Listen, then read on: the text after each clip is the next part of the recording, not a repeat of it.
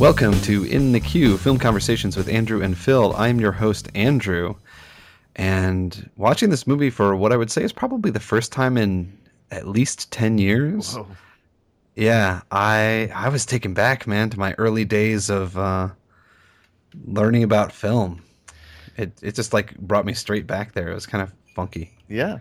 Um, this is Phil, your other co-host, and the piece of advice that Wizard gives Travis Bickle in this film is something that I've returned to many a time over the years, oh, even yeah? when I hadn't seen the film for a number of years. That piece of advice always stays with me, and sometimes it's true, sometimes it isn't, but it's always in the back of my mind.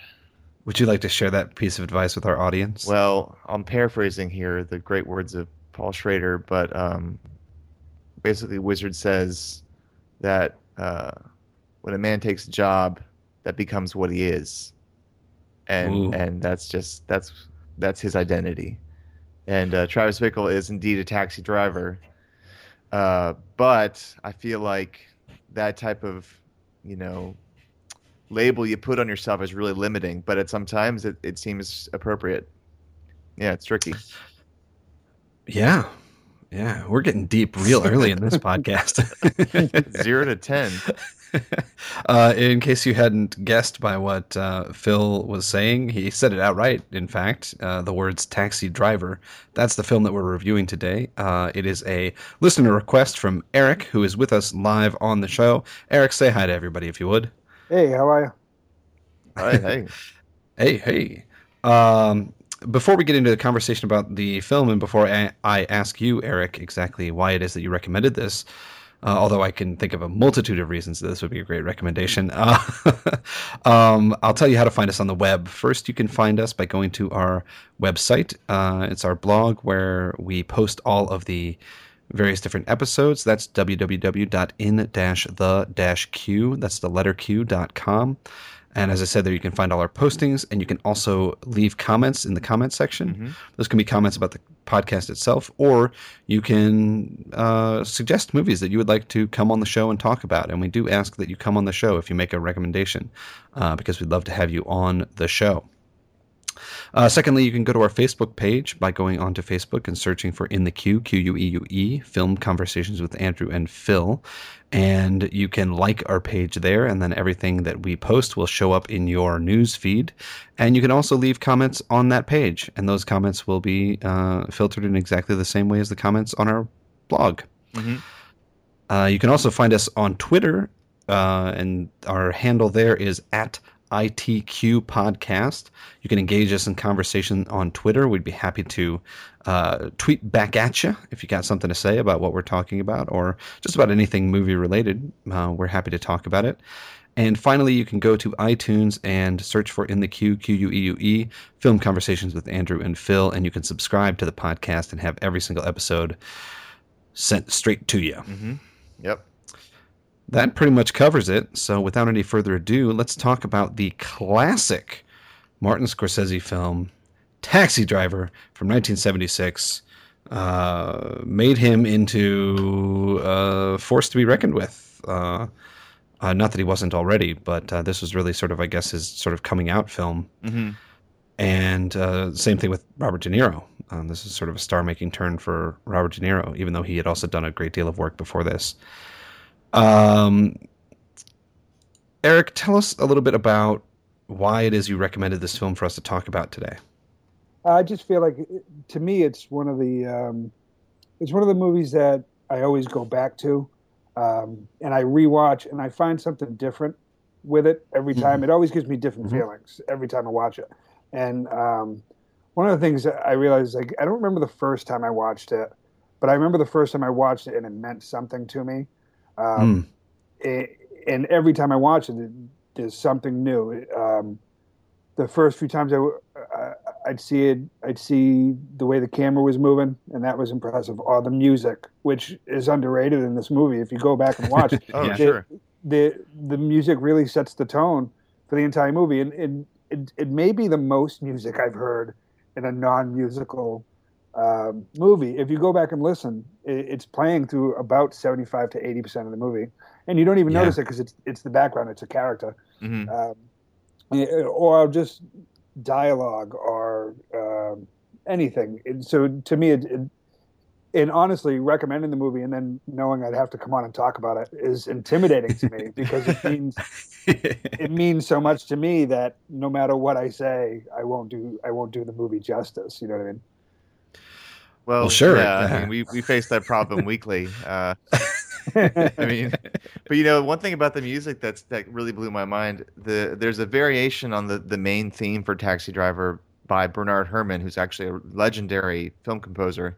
And this oh, yeah. was his last score. He died, actually, right when it was completed. But yeah. um, there's a variation that's on the soundtrack uh, C D, which I actually own.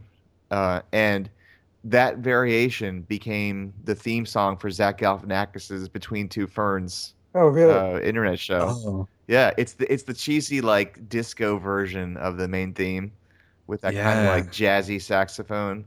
Uh, yeah, listen for it next time. You'll recognize it. Oh, that's crazy. That's wacky. Um, yeah, I'm I'm glad, Eric, that you said that uh, the film means something different to you every time, or that you find new things in it. Because, as I said, I haven't watched this film in at least a decade, and I don't really know why. It's just one of those ones that I kind of drifted away from. You know, like I have it in my collection, and I've watched it probably at least five or six times in my life, but I had just, you know. You know, taste change. I I moved on to other things. I I've you know I sort of am on this relentless pursuit to see every movie ever made, and yeah. you know, of course, we'll never actually complete that. Yeah, task. How's that coming? By the way, uh, it's not it's not going too well.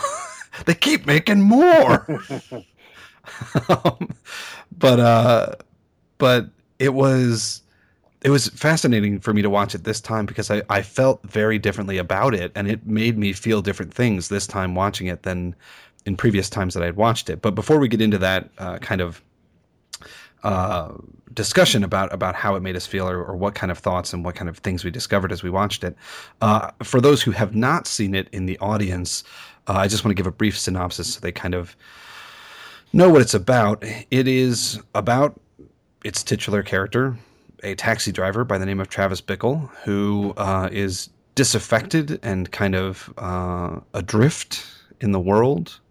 Um, he doesn't. He's driving around the streets of New York and uh, sees the city as a sort of den of it's a pre sleaze pre Giuliani hellhole.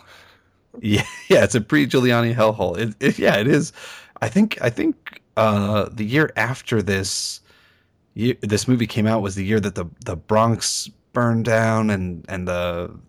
The Summer of Sam, and like it was all around this time, yeah, right? Late seventies, yeah, yeah, yeah, late seventies, which was kind of the where most people perceive as like the low point that New York hit before it kind of, or the high point, depending on your point yeah. of view. Well, I, I guess I think that shaped my my opinion of New York before I had ever gone.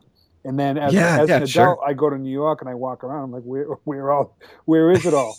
exactly. Yeah, what exactly. happened to forty-second Street? It's still there in some places. I can find it uh, in certain places, but. It did shape my opinion of what I thought New York would be. Well, yeah, and it's certainly, you know, living in New York, it certainly doesn't have that that kind of pervasive, you know, that all-pervasive uh, dread and, and, and you know, stench and stickiness to it that it seems to have in this film, you know. Um, but Travis Bickle is, um, he he sort of, over time, begins to sort of see himself as kind of an avenging angel who is here to clean up the the streets of New York. He falls in love with a young lady who is working uh, to get a senator elected to president.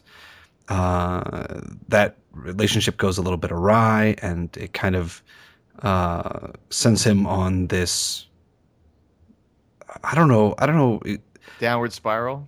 It's a downward spiral. It's like a, it's like sort of a, a, a mental rabbit hole that just goes deeper and deeper and deeper, and he never. Yeah, you know, some people actually want to diagnose Travis Bickle with like a, a real mental illness, but I just sort of think, think that's a fruitless exercise. You know. I, yeah, I agree. I mean, he's he's not he's a he's a he's a character, just as a character in a book would sort of be would stand for many different things, and not just he's not like an attempt to create a you know, realistic three-dimensional human being.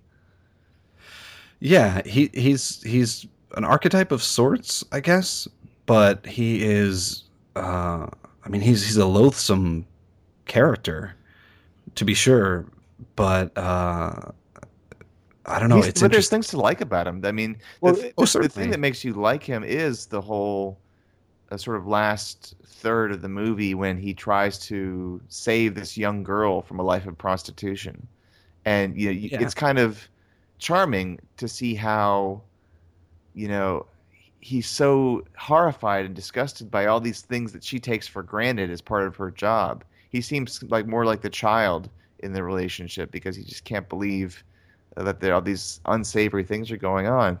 Um, but of course, once we get to that point, though, there's been plenty of other things that he's done that make him really reprehensible, like his fascination with guns, um, and uh, his very unhealthy attitude towards this girl who spurned his affections. Yeah, yeah. Well, that's what's well, fantastic about the movie is yeah. um, at the end, you know, the fact that there are things you can like about him. Yeah. Uh, but really, it's just a matter of coincidence, you know, how he, he ends up a hero at the end of the movie. And he ends up likable because the other, the other hor- horrible plan goes awry. Mm-hmm. His assassination attempt doesn't work. And then because of that circumstance, he's a hero, which is it's it's a it's a two minute swing from literally two minutes from, you know, uh, evil assassin to the hero. And it is quite a swing. And more than once when I've seen this movie, have I questioned whether the ending of this movie is actually real and, and actually happened in the world oh, and outside of too. Travis's own mind. Me too. So, and they leave it kind of ambiguous, I feel. Yeah, and you know, it's that that flash and the the that look, and it's so quick in the in the rearview mirror. Just it's a yeah, snap, and then it's, that re- and then it's over. The sound it, of it, that reverse, like yeah, meep. And it make, it makes me yeah. wonder if I saw it, which is how, why it's fantastic. It's yeah. it's perfectly done. Yeah, yeah, yeah. Well, sorry, we kind of hijacked the description of the film. Yes. No, no, no. I, I mean, I, I didn't have a whole lot more to say about it other than the fact that he, yeah. he, I mean, you know, he falls in love with a woman, he's spurned by her, and then he sees himself as this avenging, avenging angel who can uh, save this young prostitute played by Jodie Foster from a life of hellish existence, essentially, mm-hmm. or what he perceives as a hellish existence. And that, that's another thing that stood out is to me is uh, how amazing the two relationships, uh, the women in, in the movie. Mm-hmm. Um, mm-hmm. He so so much trying to protect uh, Iris, Jodie Foster's character, mm-hmm. but going out on a date with Cybill Shepherd and taking her to the the adult movie theater, and mm-hmm. in his mind, never realizing that that was a horrible thing to do. He really is convinced that this is a thing that couples do, and but yeah, yeah. And so it's he, just he, to yeah. see how his mind is working. That that doesn't work in real life either. Uh, I just wanted to. Well, the funny thing is that when I was watching it this time, I I hadn't noticed this before, I guess. But when they're in the theater, there are other couples there together. And when he says it, when he says it, there are couples walking out, and he's like, "I see him all the time." And then there are couples walking out of it, yeah. and couples in the theater. So I mean, well, yeah, his, he was right. His his whole existence is, you know, I mean, he's he's sort of got a childish mind. He doesn't have, he's not able to really analyze things or or be particularly introspective. And I think that he, I, I always saw that as like a very wonderful and touching moment in the film when he. He seems so hurt and confused by the fact that she got offended by the movie, mm-hmm. you know, the the movie at a porn theater in, in Times Square. Sometimes you know? Sweet Susan. Yeah. yeah. Actually, film. I don't think I don't think that's the movie that they were seeing because oh, they saw the, the uh, his Swedish Marriage Manual. Yes, yes, yes. That's which I think because it's in Swedish and because I and that's another thing I only noticed this time because sometimes Sweet Susan is all over the marquee, right? But then over in the corner it's like Swedish Marriage Manual. Right. Yeah, that's, that's why she was Uh-oh. mad. She wanted to see Sometimes Sweet Susan. That's right. The wrong movie. Exactly. Um, but I, I I think it's interesting because uh, this time watching the film. Uh, that move, that that moment in the film didn't seem quite as sad to me. It seemed uh, I mean, it still it still had sort of an, an air of uh, poignancy to it, but uh, that and beyond in the film, I just I, I had a much different opinion from Tra- of Travis Bickle this time around than I had before, and I don't know that I actually I don't know that I, I saw him as becoming a hero. Yeah. This time around, like a like a not not a hero in the Greek sense, but like a hero is in somebody who does good in the world. Well, I don't think I ever I think, saw him as a hero at all. It, it was always just that uh, projection in the movie when the the parents write him that letter and all that. Mm-hmm. Did, had you seen him as yeah, a yeah. hero previous to that? To this, previous to the to the letter, you mean? Well, no, like to, while watching the film? To watching it this time, um, did you? Take yeah. It? Yeah. Yeah, I when I had watched it before, and maybe this was just a, a symptom of being in my teens and my early twenties, it, it had seemed to me that uh, that like he had done good and he had righted a wrong, and I saw uh, Harvey Keitel's pimp character as being like, you know, an embodiment of evil, and you know, uh, and and I guess the one of the things that shocked me watching it this time, and I don't know why it did, because I knew it was happening, was the the speed. You know, as you said, two minutes between when he t- he's he's trying to have take a hit. You know, he's trying to perform a an assassination on this senator, who by he's sort of like by proxy related to this woman who spurned him, and so he thinks if he can hurt senator, he hurts her, kind of a thing. Um, but the the fact that he just immediately turns around and he's just like so, I guess, filled with that bloodlust that he yeah. had, that he needs to fulfill himself. And to me, this time watching it, I was actually kind of disgusted by it. I was like, this this guy's really messed up. Well, yeah. geez, I mean, you, you never felt that way before about Taxi Driver? I mean, I, I did, I did, but at the same time, I always thought that the way that it concluded was... Uh, was poetic. Good. Yeah, that, that these guys were getting their just desserts, these... I, these pimps and and you know low lives bad low lives who were. I can definitely see that perspective uh, there. I mean, he's a he's a vigilante at, at the end of the day, and you know we yeah. give up kind of you know uh, all the great characters of vigilantes, uh, and so well a lot of vigilantes are great characters. Mm-hmm. And so you know. Oh yeah, yeah. But, I, I mean, I, I, I also, don't know. I, what I always uh, forgot was how early in the film he commits a, his first murder. Uh, in the convenience yeah. store. Mm-hmm. I, and how cold he is about it. I how totally. So, well, and how cool the, the, the shopkeep was, too. Yeah. yeah, like, yeah I got it. I was like, yeah, no biggie, just go. Uh, but I, I had, he shoots that guy in the face. Yeah. yeah. yeah. I just, in the face. Yeah.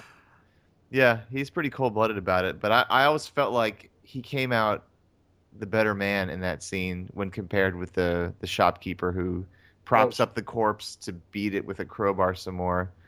Um, well, yeah, I mean, it's it's pretty easy to be the better man in, in that scenario. When you're compared to that guy, yeah, yeah, definitely. But yeah, but yeah. it goes to show you, like, I feel like uh, all these events that are written sort of leading up to Travis's attempt to self-actualize by committing this murder, um, the things that happen are, like, just shy of being too horrible so that you would stop being interested in Travis. Like, I feel like there's, you know, like all these different things happen, but it's never so extreme that we give up on Travis as a character sure. that we want to watch. Yeah. And in a way, Travis was doing the right thing by shooting that guy in the convenience store, because he was holding up the convenience store. He was actually, it was, he was using his own thirst for violence and, and using his guns as a way to quote unquote do good. And so, in a way, it was actually he was rewarded for doing the right thing, even though he was yeah. kind of he maybe got some satisfaction in the wrong way from doing it. Yeah, well, but as, as, as I said, like I, I felt like I felt almost queasy in that in that scene. Oh yeah, which which I never I never really remember feeling that way before watching the film, and I think older, it may have to do with you're getting older. I more think that's exactly what it is. Yeah. Well, it has to do with you're getting older and more sensitive, but also.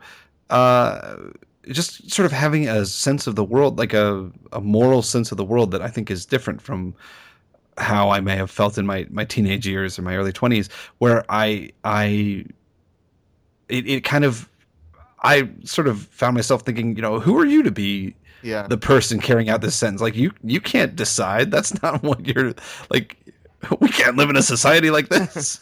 Right. Yeah. And, and that's why he moved to New York City to right that yeah. wrong. That's right. Well, I mean, but regardless, it's a, it's a outstanding movie. Uh, oh, yeah. On I all mean, accounts. I mean, well, that's what's great about it is if you can have those feelings and, and realize that you've grown, uh, and your opinion of the movie has changed with time. I, I really, when I, I was saying earlier, I don't remember the first time I watched it. I remember it just being a movie. And then later on, I, every couple of years, I have different feelings about it. And that, and I yeah. think that's, uh, I think that speaks a lot that it's just, it's not still just a movie. It's, mm-hmm. it's constantly, uh, letting me see that my opinions have changed mm-hmm. over time, which is, yeah, I appreciate. And I actually was really impressed that, the filmmakers, Paul Schrader and, and Scorsese, um, they they are clearly not sick individuals because they understand the different worlds of all the characters. Like, they understand Travis's violent obsession, but they also understand the the humorous sort of like offbeat camaraderie among the other cabbies who gather in the, the diner oh, yeah. and the conversations they have. And they understand the the mundane jokes that the campaign workers have with one another. It it's it could be more different from the world of Travis Bickle, but the film is not like a, a totally one-sided depiction of of of you know mental illness. But because we see we see what other people in the city are doing at the time, we see other perspectives, and I thought that was a really good kind of overall. Um, you know, sort of view of, of, the, of things. Yeah, absolutely.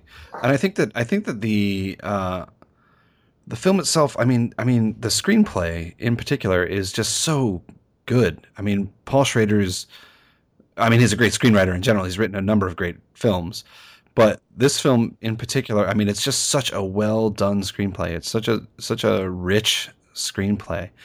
And uh, and I paid a lot of attention this time watching it to the voiceovers that Travis Bickle has in this film. And, uh, you know, he's sort of almost kind of writing his memoir as you go along. And the, there's this wonderful kind of, the delivery of it is this sort of like strange sort of half-wit monotone kind of, it's this... It, the way that it's written and the way that it's performed by De Niro is so incredibly, uh, in the same way that you were, you were talking earlier, Eric, about the music setting the tone for the film. I, I feel like the, these voiceovers, like really almost more than anything that you see Travis do, set the tone for his character mm-hmm. and how he behaves in the film. Yeah. Yeah. That's, that's the, uh, stood out to me as well. And, what I noticed was the tone, and also it, it just it felt like he was saying it and thinking it for the first time, which yes, uh, just yeah. goes to speak to the the acting that he was doing. Um, I, I, I always, whenever I watch the movie, I always watch a lot of the special features as well. And um, uh, there's a there's a moment when Paul Schrader is telling a story about De Niro calling him because Paul Schrader didn't want to be on set. He said when he was done writing it, he mm-hmm. felt good about it. The screenplay was good. Let them do what they do now. And uh, De Niro called and said, "Do you think Travis would say this?" And he's and and Paul said, "You know, you're in his boots, standing right next to Martin Scorsese, filming this movie in that where you are." He said, "If you think he would say it, then you're probably right." And and I just I love that he trusted him. It, that's what he said. He said, uh, I, "You know, when you have a good actor who's picked for a role, um, you can trust that when he goes off script, he's going to go where you would have went anyhow." And I I just feel like there was so much of that mm-hmm. in this movie. Yeah, I've also uh, read and heard stories about how um, you know that this sort of triumvirate of De Niro, Schrader, and Scorsese, they were all on exactly the same page when they made this movie. and they were all like thinking with the same brain. And a lot of people who sort of talk about the greatness of Taxi Driver will say that it announced the arrival of those three guys to the the film scene. And it's almost like we, to me, that statement says, you know, we may not see a lot of redeeming value in this movie, but the significance for us is that it announced that these three guys were, were on the scene and they had a lot of provocative things to say and they were talented. Yeah. I, uh, yeah. the, uh, the other thing that this movie always does is it makes me go watch Raging Bull, uh, which I'll, I'm going to watch tonight now. Very nice. Very nice. Yeah. That, that was four, only four years after this. Yeah. Yeah. Um, and they, I mean, both films were highly critically lauded. Um, and of course there's the great controversy about Ordinary People winning over Raging Bull and all the people who hate Robert Redford for that. Yeah, yeah. Um, they should hate the Academy. There's this whole new reason to hate the Academy, guys. Like, you thought it was over, but there's still more. There's always reasons. Every year there's reasons to hate the Academy. You can't blame Robert Redford. I mean, he's just doing his job. Yeah, yeah. yeah. Um, but yeah, I mean, this film is a seminal film historical work. Uh, I mean, I think that, uh, well, I mean, one of the shocking things about it, or one of the im- amazing things about it was, uh, I, I don't know if it presaged the level of violence that we've seen in films since, but it's an extraordinarily violent film. Mm-hmm. Um, I mean, not throughout, but when the violence does come, it's very shocking and it's very graphic. Yeah. Uh, and that was, you know, that was another thing that actually surprised me watching this film again. There's a there's a particular shot towards the end when he shoots this guy in the hand in the, in the with a forty-four. No, he oh, shoots right. him first. This is the yeah, different guy. He, no, he stabs the same guy a little little later on, I think. So. That's yeah, right. Yeah, he, crawl, he crawls up the stairs behind him, and then he has to stab him in that. So he just messes up both this guy's hands, but.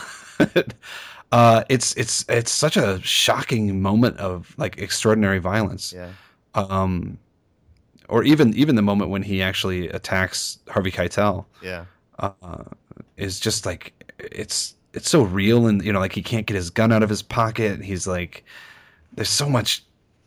There's oh, a really there's great. Just, there's a really good parody of of the scene where um, De Niro shoots Sport uh, in the movie Eating Raoul, which is this. Like cult comedy from the eighties where yeah. um, uh, the plot of, of that movie, I'll just briefly say, is they, they kill swingers and then steal their money. So this couple, uh, they lure them to their apartment for sex and then steal them and kill them and take their money.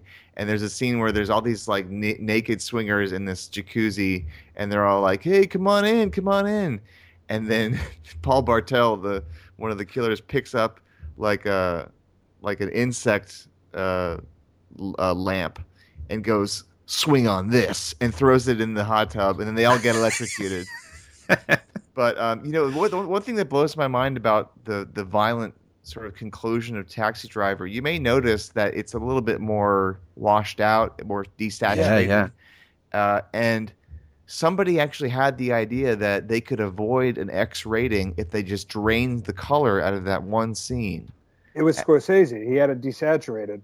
Uh, to yeah. make it less, make the red not so bright. Right. And it went from uh, an X to an R, I think. Yeah. Yeah.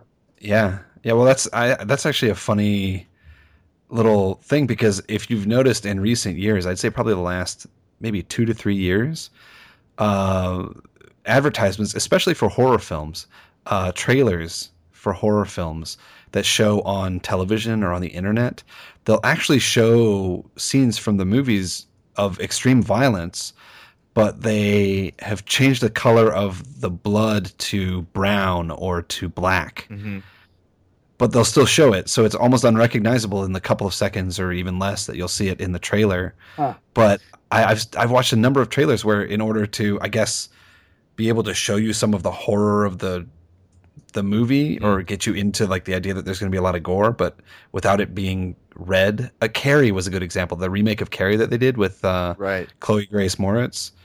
Everything in that that trailer was brown. Yeah. all of the all of the blood and all of the everything was brown, but in the actual movie itself, it's blood red. So we have uh, Martin Scorsese to thank for that. Yeah. Indeed, indeed. Um, yeah, it's it, Taxi Driver is a great film. If you haven't seen it, uh, I think you owe it to yourself to see it. Uh, it's easily one of Scorsese's best. Yeah, yeah. No. Uh, one, one quick thing before you go, Phil, you had mentioned yeah. earlier uh, about the final scene being um, a fantasy, right? And I kind of uh, I've heard things in the past about the whole ending kind of being a fantasy. Uh, yeah. That that he that Bickle actually dies in the shootout, and then the thank you letter from the from the parents and um, everything from that point forward. Him dying a hero is actually his fantasy. Any thoughts about that? I think it's a perfectly valid and really interesting interpretation to make.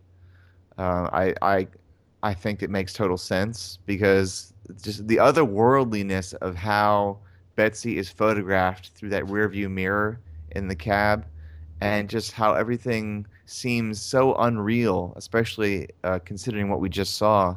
Uh, I, I'm a big fan of of endings that take place in the mind of the protagonist. Yeah. Um, there's well, a really they... there's a really good short film called An Occurrence at Owl Creek Bridge, yeah, which yeah. is all about the final dying moments of this one guy who's being hung during the Civil War. And um, it's the beauty of film, the beauty of the cinema, which is a term that not a lot of people use, unfortunately, these days. But the beauty of it is that time can be eclipsed. It can be stretched and shortened. Um, memory and dream, it, it can all be one big sort of soup. And so I totally buy that interpretation, but I, I don't know if it's the interpretation that the filmmakers intended, but I can definitely get satisfaction from that as being an explanation. Well, what made me uh, kind of go that route was uh, what you had said earlier about uh, the narration, about Bickle's narration. When he starts yeah, yeah. reading from the parents, it's got that same tone to me. It's like it could have been something mm-hmm. straight from his head, too. Like what he had been wanting to hear. I remember the first time I saw this movie, I was outraged by the ending. I was like, this makes yeah. no sense whatsoever. He should be dead. He shouldn't be a hero. He just killed all these people. This makes zero sense. Oh, so there you go. For it to be... Uh, the dying thoughts of Travis Bickle makes sense to me. I mean, that makes sense. Yeah. Fascinating, fascinating interpretation. And I don't think that that's not the kind of thing that I think the filmmakers would necessarily clarify. They'd probably rather leave that ambiguous. I, I've never read anything of them clarifying the ending of the film. Yeah, yeah. They shouldn't. Yeah, no. It's like, uh, it's like uh, Stanley Kubrick in two thousand one, you know? Exactly. which is which is one of my films, Eric, that, that I can return to time and again, and I always okay. find something new in it, you know? Like, I am always like, oh, man, yeah. there's something I haven't thought about before. Good stuff. Good stuff all around. Um, well, as I said, uh, Taxi Driver, uh, classic film, great film, uh, one of Scorsese's best to this day. Uh, really... acting tour de force by De Niro and by all the actors in the oh, film, yeah, actually. Definitely. I think everybody turns in a great performance. Um, and uh, just just all-around fantastic film. So uh, I think all of us would recommend. You you guys would recommend it, I'm sure. Yeah, it's all right. Um, yeah, it's pretty okay. good. If you, you know, if uh, the O Network isn't on, you know, turn on Taxi Driver. Yeah, same thing. yeah, yeah, it's, yeah. No, it's no Taxi with Queen Latifah. That's right. If you can't watch well, Taxi, settle for Taxi Driver. That's right. That's right. Uh, thank you, Eric, for coming on the show. Uh, it was a pleasure to talk to you about this film. Thanks, Rob. Uh, yeah. I'm glad that you recommended it as well, because I don't know how long it would have been for me to just sort of sit around and not get around to watching it again. um, so this kind of forced me to do that, and uh, uh, that was really great.